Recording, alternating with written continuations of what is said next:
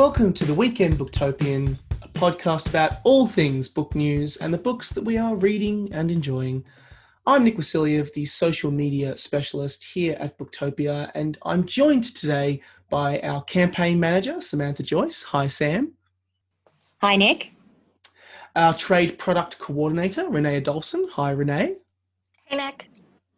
And our assistant category manager for nonfiction, Cassandra Sharp. Hi, Cass. Hey. So as with all previous episodes, we'll be kicking off by diving into the world of book news, and then we'll be discussing the books that we are reading and enjoying, and then be sure to stick around to the end when my guests will go head to head in a battle for book supremacy that we like to call a book fight. So the only news that we have this particular week was it was recently just announced that A Promised Land recently topped the Nielsen Books 2020 Christmas book selling lists and making it Australia's #1 Christmas book and are very likely contended to be one of the best sellers for the year for Christmas. Cass, I want to throw to you for this one because obviously Promised Land falls within your category. Obviously, it was always going to be a very big book around with the 2020 election happening and all of the other political themes that have kind of been emanating around 2020. But has the success of it even surprised you to an extent? I think yes and no. As in, we always knew Obama would be a large book, but how large was kind of remained to be seen. This year has had so many like huge political books, but Obama just seems to have really taken the public's heart and like run with it. And it's a massive book. It's a doorstop of a book. Like it's huge. He covers his life in office, his life after office, and so much happened during his time as president. Mm. So it really is like a huge book, but it covers like just so much of the pre-Trump years. I think it's interesting as well. Maybe people are kind of very much comparative of because just to see its continued success throughout this Christmas period, people are probably maybe looking back on that time when he was in office in different ways, in reflective ways that might be a factor in it as well. It's just so interesting to see how well it is doing. It is, and there's also been a lot of discussion of the book on Twitter, and people have been kind of like taking pictures of pages and discussing things like there was a quote about how he pretended to be interested in like certain philosophers or authors to impress girls at uni, which is a bit awkward, but you know. Yeah. It's still fascinating. It's interesting that it is doing so well, and I think you know it's fitting that the book is you know particularly in this time of political charge that you know people are still taking interest in it. And this is more of a question that I kind of want to throw out to probably I'll throw to you, Sam, on this one because how has the books been doing this year compared to you know normal non-COVID times? What are the books that have been doing well over this Christmas? Oh, I think all books have kind of become one of the key gifts, you know, this year. It was a great year for books in general. You know, we had a lot of fantastic releases like Trent Dalton's new book, All the Shimmering Skies as well. So I think it's really ended up being a kind of perfect storm of great book releases and people, you know, even during COVID, looking for more forms of entertainment and particularly books as well. The other thing that we saw from earlier in the year with COVID was a lot of those major releases, those great new books ended up being delayed and actually coming out later in the year, much closer to Christmas than they were originally intended to. So I also think that that's part of the reason why it's been such an exciting time for books. And, you know, Barack Obama's one, you know, his memoir, it is a political memoir, but people are always going to be interested in him as a person, I think. It was interesting to me, the rate of success and the fact that it is #1, just because of, it was a bit of a surprise announcement and fairly close to Christmas as well. So the fact that people have been picking it up straight away and making it that #1 book according to BookScan has been, I think that's a fantastic result. and also, great timing, of course. And it's only volume one. You know, there's going to be a second one. And the cool thing about it for me is, if you want to listen to his dulcet tones, you can, because he narrates the audiobook himself. That would be amazing. I think that's really fantastic that you can listen to him tell his own story. So, it's been an interesting year, and you know what? If you're a reader, it couldn't be a better Christmas, I think. I'll be looking under the tree, that's for sure. Going off what you said, Sam, I think he announced the book in like the very start of the election campaign or something. Like, it was a time where everyone's eyes were sort of on America and how the two candidates would go. And then Obama was like, my book's coming out. So yeah. It was a bit like, oh, surprise. Definitely a bit show-stopping. You've made me now want to pick up the audiobook because he's such an eloquent speaker, and I know that his beautiful dulcet tones would, his ability to speak is just incredible. But yeah, it's a fascinating time in book sales, especially over this Christmas period, and it's interesting to see the books that people are gravitating towards. Yeah, that's what I reckon's book, you know, went off as well. That was another sort of COVID. I guess, you know, he had all those videos. I enjoyed them, you know, myself. I loved, you know, watching his funny videos. So, yeah, really pleasing to see that his book that came out just in time for Christmas. You know, I've seen that one. That one really went gangbusters from what I could see. He has a lot of fans. Good on him. That was a big surprise. And I've actually got a copy of it waiting for me on my desk in one of those present boxes, I think. But yeah, I think it just really exemplifies what Sam was saying, where this year has been so different and so unique in COVID and just people's buying habits and watching habits, that it's let bestsellers shine that maybe would not have traditionally. But yeah, like from Nat's TV shows and like shorts on YouTube and Instagram, you really get a sense of his sense of humor, and I'm looking forward to finding out more about him in the book. Yeah, it goes to show it's been a crazy year, and to see, you know, those books do well, it kind of reiterates that, you know, even in the age of technology that we're in, there are some things that'll just never go out of style, and books are one of them. There's that connection with it is so fantastic. Awesome. So that's our only main kind of news point for this week, but we'll dive in now to the books that we are reading and enjoying. And I'm going to throw to you, Renee, first in this particular regard. What have you been enjoying over the last few months? So one of the books I want to talk about that I've been enjoying over the last week is a book called Just Ignore Him, which is the memoir by British comedian and actor Alan Davies. So some people might know him from QI or from Jonathan Creek. That's where I knew him from. And he basically retells stories from his childhood, and he does it with such a clarity and a childlike innocence, as well as a bit of absurdity, which makes this novel really compelling. And Davies' memoir, he kind of revisits some trauma from his childhood. So he lost his mum to leukemia when he was just 6 years old. And then he suffered abuse at the hands of his father quite soon after, which is quite surprising for people that know him as this public figure, and he never really talks about these kind of things in his stand-up or in any interviews. You never heard about this prior to the book coming out. And basically most of the story takes place in the 1970s, when Davies is quite young, and it explores sexuality, sibling rivalry, and this humiliating points where he has kind of accidents that occurred due to this abuse he suffered. And he makes connections between these events over 40 years after they happen. And he kind of uses humor to soften the blow, which is quite an interesting way to kind of retell and reveal this trauma with such a comedic voice. It's really unique, and it makes it very interesting, and kind of shows the complexity of Alan Davies' character and his humor itself. And he also kind of gives a voice to the voicelessness he experienced when he was a child going through this.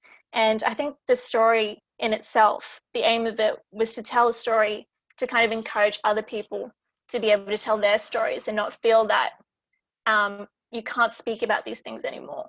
It kind of just gives people these other dimensions and a bigger understanding of the resilience that people can have So it really is a truly fantastic read.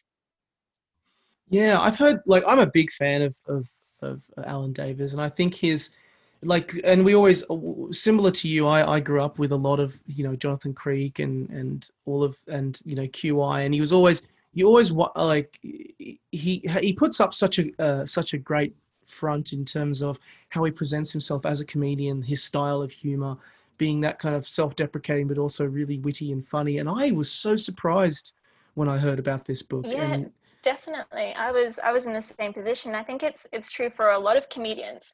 They kind of come from, you know, these traumatic pasts or like these difficulties that they don't show in any of their work.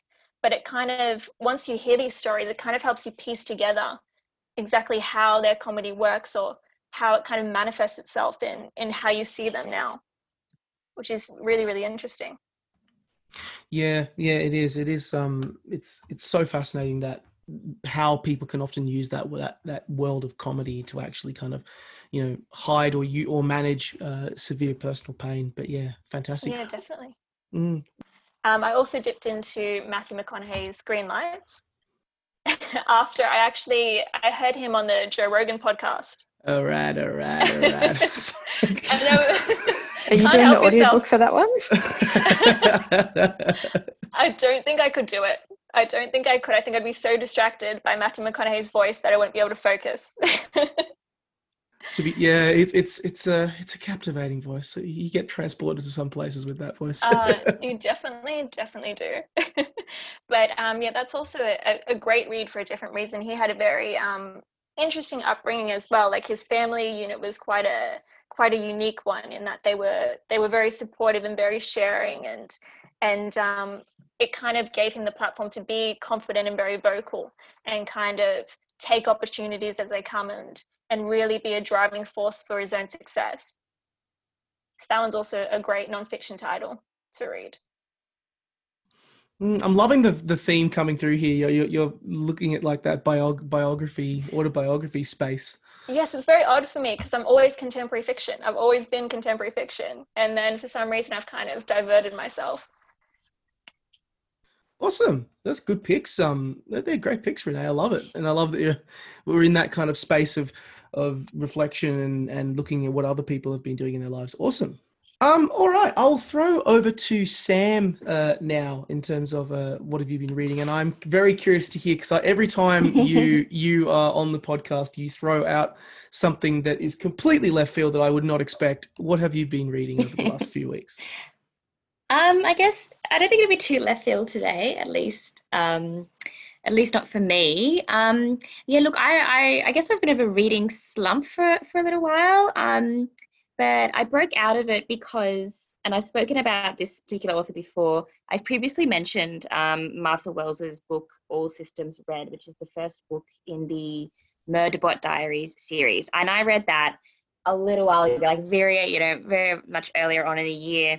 And I ended up buying the box set of the series, which is four novellas and a full-length novel, or three novellas and a full-length novel. I am messing up my maths now, but it is a collection of novellas and a full-length novel in the Murderbot Diaries series. And as soon as I got that, I sat down and read it. And then when I finished it, I started it again pretty much straight away. I had to keep going. I just could not get enough. So Renee, if you know, and Cass, if I'll let you in on this one.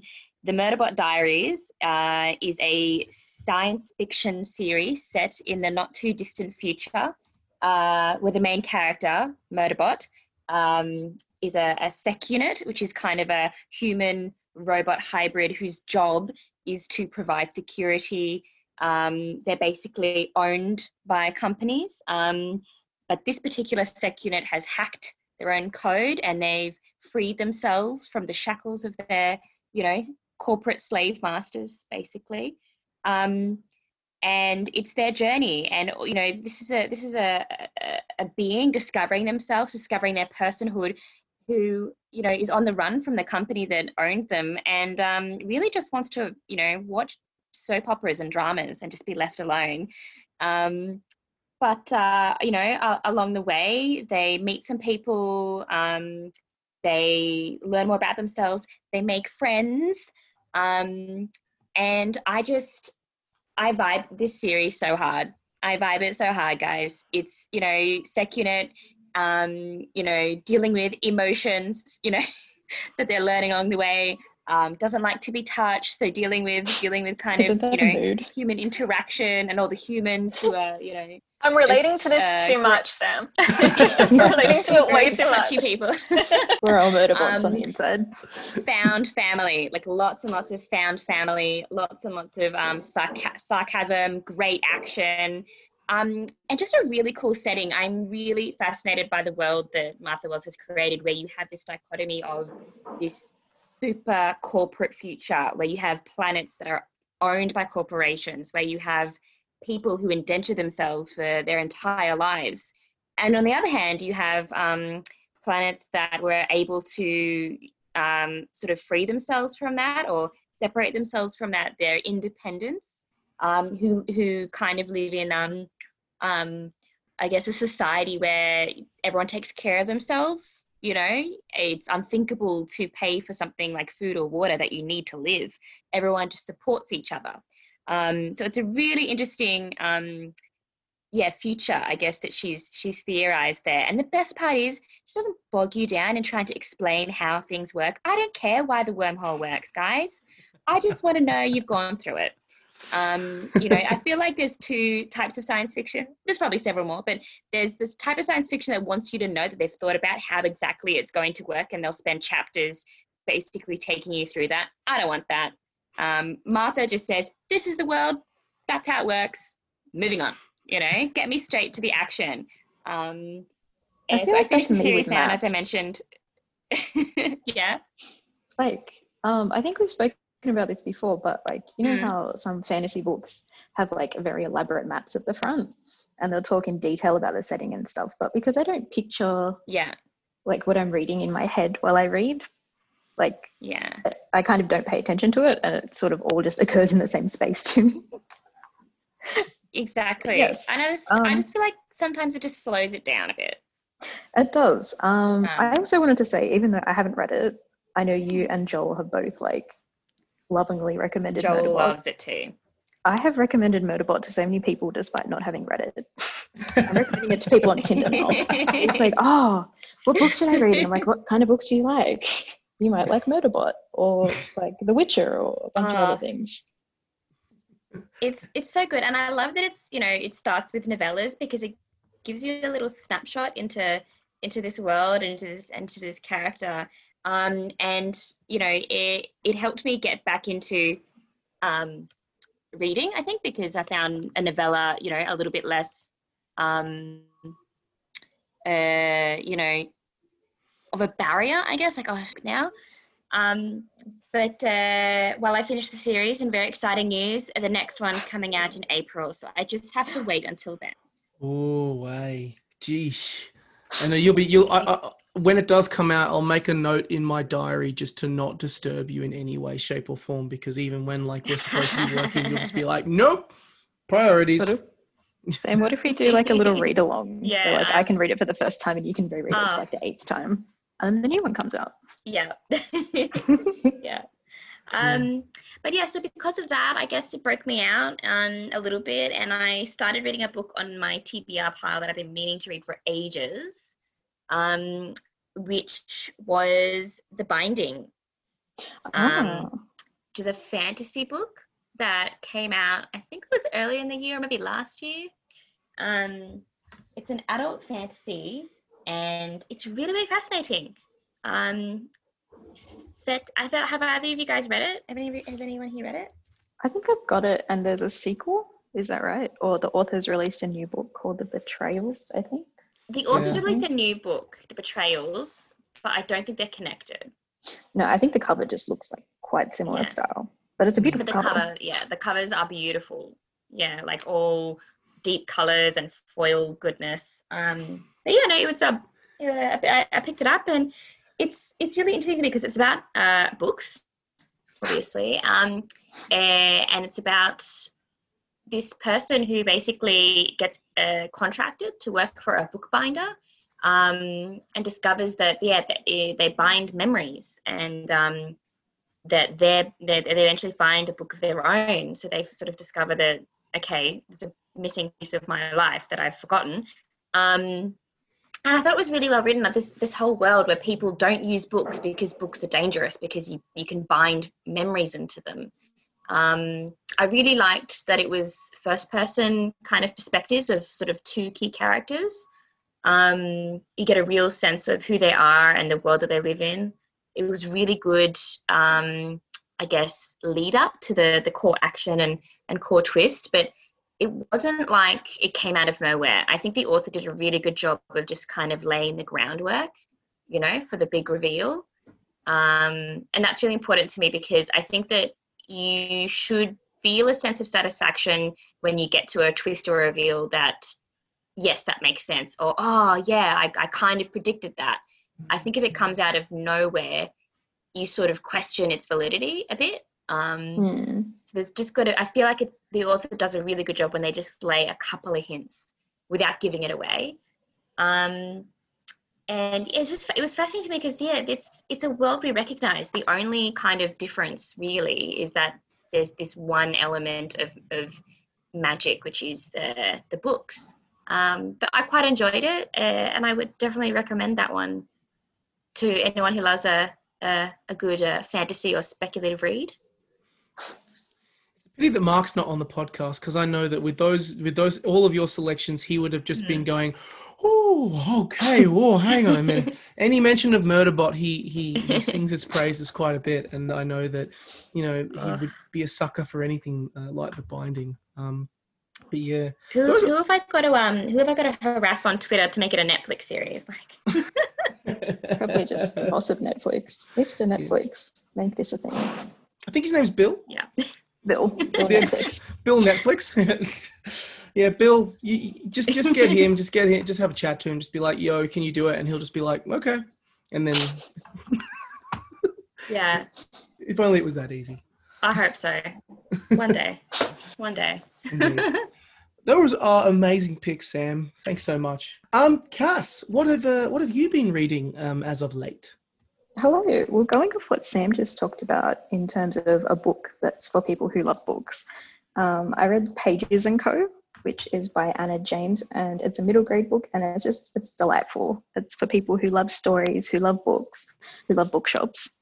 It's about this girl named Tilly, and she lives with her grandparents, and they also run a bookshop called Pages and Co., and her life kind of gets turned upside down when she finds that characters from her favourite book are coming out of the book.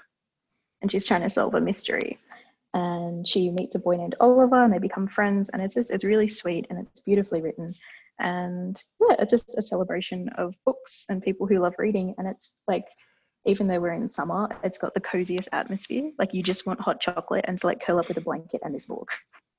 Aww. It was gorgeous. Highly recommend. And at the moment, so I finished that. That got me out of my reading slump, because I'm like, I'll just read like 3 pages. And then I ended up at page 70. And I was like, it's time to go to bed. What else? So at the moment, I broke my reading slump again, because it comes back with a NetGalley arc. And it's called Draw 62 Things in Nature and Make Them Cute by Hee Kyung Kim. And it's a guide to doodling cute little natural things like seashells and rocks and trees and pears and all sorts of things. And Hee Kyung gives you an example and a couple of ways to add some personality to your little doodles. And then with the printed book, since I have an e-copy, you can add your own on the other side and just mix it up like that. And as someone who does draw and who like puts a lot of pressure on myself to make it like really good, it just was a fun way to kind of break things up and like remove a lot of that pressure. Yeah. What else am I reading? I'm also reading another NetGalley arc for Candy Hearts by Tommy Siegel. So this, I feel like it would make more sense if I showed you a picture, because you'll know the memes when I show you in the group chat in a sec. But basically this comic creator, he did a daily comic, and one day he decided to use Candy Hearts. as a way to express like people's inner feelings and stuff. And they've been memeified, but a lot of them are just like very relatable stuff about relationships. And yeah, I'm like halfway through that and I'm just bookmarking everything. And I'm like, I want to talk about this. I love that. I'm just loving that you're all that, like you're doing this and you're doing that and you're doing everything. I'm also the place. No, it's amazing. I love it. And I also love the theme that, like, similar to The Binding with Sam, you're reading a book that also talks about books and the entire book process as well. It makes me laugh. Yeah. So I'll drop some of those in the chat so you know what I'm talking about, but it's by Tommy Siegel. It's coming out in February next year. Mm. And I think it's very much for people who are also fans of, like, the Strange Planet comics, like those blue aliens and kind of those internet webtoons that you can share with all your friends and relate to. And the last book I'm reading that was in the Instagram post last week is Frostheart by Jamie Littler. And this was another suggestion I got from the YouTube channel How to Train Your Gavin. So he's a bookseller who specializes in, like, recommending middle grade books. And this was one of his favorite books. And so was Pages and Co. So I picked them up and they are both really good. Frostheart is about a boy named Ash, and he's kind of an outcast in his village. And he keeps getting passed from person to person to look after because his parents have passed away in mysterious circumstances. And he has an ability to sing that he's not allowed to use. And all that changes when he does use it, and he sees a way out, but he's also trying to solve what happened to his parents. And he joins, they're kind of like a pirate crew on a massive sled, and they're called the Pathfinders, and they go between these, like, isolated strongholds, and they trade goods and stuff. And they're just a really cool cast of characters, and I love it very much. And it's illustrated. He did all of his own illustrations. Like, so jealous. Cool. Oh, that sounds so cool. Just like all of the, I love that kind of creative space. Where, like, some of the ideas that are coming through here are just amazing. Like, yeah, and you could totally see it as like a movie or something. Yeah, yeah. Oh, that's awesome. Thanks so much, Cass. You've done it again. You guys have done it again. You've now, like, made my to be read pile go through the roof. It's in the attic now, from the ground floor. We try. It's yeah. Thanks, guys. I love these recommendations. Love them. All right. So we are now at that stage of the show where it is time to dust up your boxing gloves, I guess, and get ready for another episode of A Book Fight. So, as always, I'll require a buzzer from all three of you to dive in, and I'll throw to you first, Renee. What shall your buzzer be? Well, traditionally, I would always use a title of the book I shared. So I'm going to choose Green Lights, because Just Ignore Him just seems a bit savage to everyone else if I scream that out. Beautiful. That's a good one. I like that. Sam, what shall yours be? I'll go with Murderbot. Love it. That sounds very aggressive. She's here to win. Murderbot. I will go with Frostheart then, since we're all going with one-word titles. Oh, love it. So Green Lights, Murderbot, and Frostheart. Love them. Fantastic. We have our buzzers. We have our questions. Let's play A Book Fight. Question 1. Name the book with this opening line. It was a cold day, bright cold day in April rather, and the clocks were striking 13. Ooh. Oh. It's a very, very famous novel. Oh. It sounds so familiar. Green Lights. Green Lights? I'm pretty sure I'm wrong. Is it 1984? It is 1984, correct. Ooh. Yes, it is by George Orwell. Very. I was about to be like, yes, I'll give you some clues. It's a year. Question 2. Stardust, Coraline, Good Omens, and Neverwhere are books by which famous author? Frostheart. Frostheart. Neil Gaiman. It is Neil Gaiman. Sorry, Sam, I heard Cass first. It is Neil Gaiman is the correct answer. No, that's fine. You did. I'm sorry. Question 3. What is the name of the book in the A Song of Ice and Fire series that George R. R. Martin is currently finishing? Murderbot. Yep. It's the way you said Murderbot so long. No, it's not A Song of Spring. A Song for Spring? No, it's not. It's not A Song for Spring. Oh no, it's Winds of Winter. He hasn't released Winds of Winter yet. It is The Winds of Winter. That is correct. Yes, The Winds of Winter is the book. I got ahead of myself. Yeah, I think everyone wishes he was up to A Song for Spring. Yeah, it's Song for Spring, A Dream for Spring. It's always about spring, whatever it is. But yeah, that one. Yeah, but anyway, thanks. Look, if only he was up to that one. I agree. Question 4. So currently, all of you guys are on a point each, which makes me happy because it makes me realize that my questions are okay. Question 4. Which Weasley twin died in Harry Potter and the Deathly Hallows?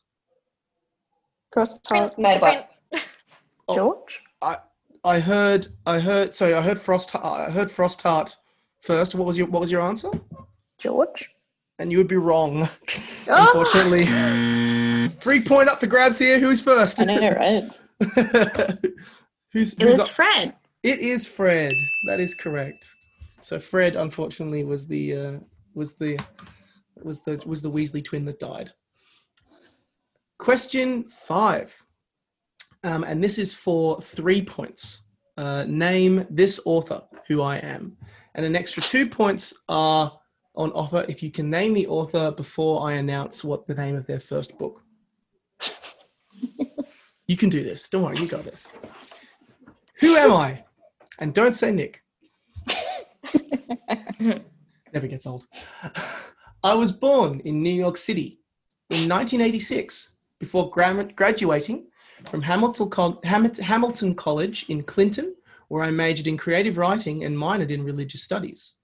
I began writing my first manuscript that would become my debut novel when I was 16, based on the story of Cinderella, with the premise of, quote, what if Cinderella was not a servant, but an assassin? And what if she didn't attend the ball to meet the prince, but to kill him instead? End quote. I posted this on fictionpress.com, where it became one of the most popular stories on the site in its history. Frostheart? Yep.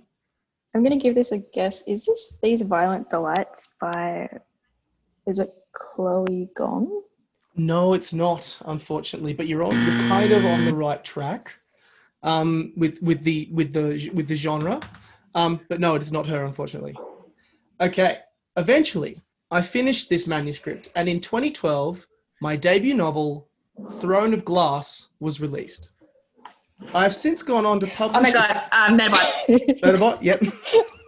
I got it, and I was like, I can't go again. Is it Sarah J. Maas? It is Sarah J. Maas, correct. Yay! That's 3 points to you. Well done. So we have 2 questions left after this, including this question here. And currently, Cass is on 1 point, Renee is on 1 point, Sam is way ahead on 5. But don't worry, guys, you have the chance to crawl back with this particular question right here.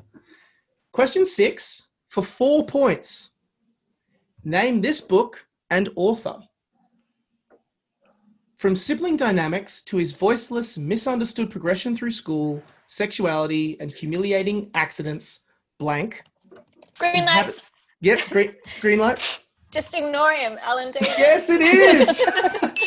And before you ask, yes, this is completely coincidental. Renee's stacked books fight from the inside. How it goes. Swear, purely coincidence. Nick confirmed it. It is swearly, I swear, purely coincidence. I swear. When you started talking about this, I was like, oh. Renee's a chance to win. It's the chance to win. Okay. And lastly, we get to our last question. Currently, Renee is on 5 points. Sam is on 5 points. Cass is on 1 point. Sorry, Cass. That's okay. For a second, I thought you were going to say the last question is, what is Renee currently reading? Because she didn't tell us. I was like, how would we know? That would be a bit cruel, wouldn't it? Question 7. On Booktopia's page, what is currently the highest selling crime fiction bestseller?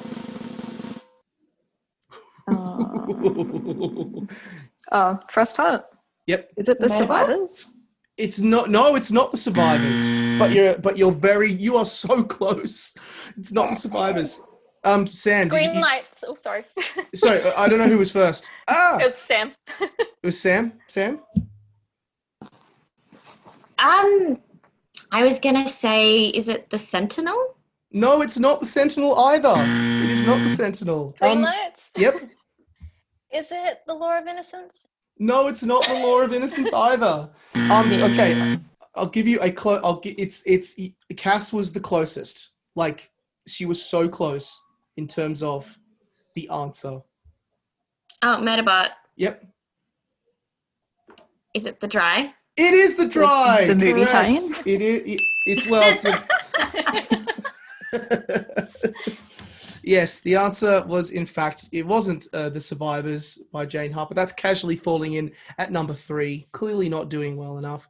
But no, in fact, Jane Harper's The Dry is currently at number 1 as of right now on our crime fiction bestsellers. And that brings us to the end of Book Fight. And look at the scores, and oh my goodness gracious me. Cass, you finished with 1 point. Renee with 5 points. And Sam, you just went ahead with 6 points. Congratulations. Wow. Sam. Well done. Well done to Sam, breaking out of the rut with Murderbots and killing it all the way. Thanks. Yeah, Murderbot help. Murderbot is the solution to everything. It's established. It's a perfect recommendation. Right. It wins you quizzes. It's perfect. And it's got a new one coming out in April next year. Oh. So that will bring us to the end of the Weekend Booktopian. Thank you so much, Renee, Sam, and Cass for coming on. It has been an absolute pleasure, as always. So thank you very much, guys. Thanks for having us. Thank you so much. Thank you. So that will bring us to the end of the Weekend Booktopian, not just for this week, but for the year. We'll be taking a few weeks off over the Christmas break, but we'll be back better than ever in early January next year. The Weekend Booktopian was produced by myself, Nick Wasiliev, and you can check out a wide variety of episodes, author discussion pieces, book analysis pieces, and more on our Apple Podcasts or SoundCloud channels. And you can check out our most recent discussion podcast around the best books of 2020. Alternatively, if you're listening to this on YouTube, be sure to check out our most recent Booktopia TV live events, where we sat down with the likes of Rhonda Byrne and Trent Dalton most recently. So that'll bring us to the end of this episode for the Weekend Booktopia. Thanks for listening, never stop reading, and have a happy Christmas and New Year.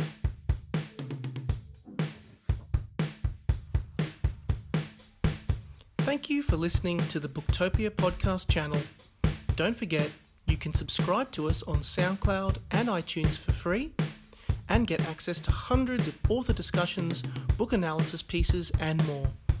Or, if your eyes need a workout, head to Booktopia TV on YouTube. Don't forget, for all books featured in this podcast and for access to a whole bunch of other fun content on our blog, head to Booktopia, Australia's local bookstore, at booktopia.com.au.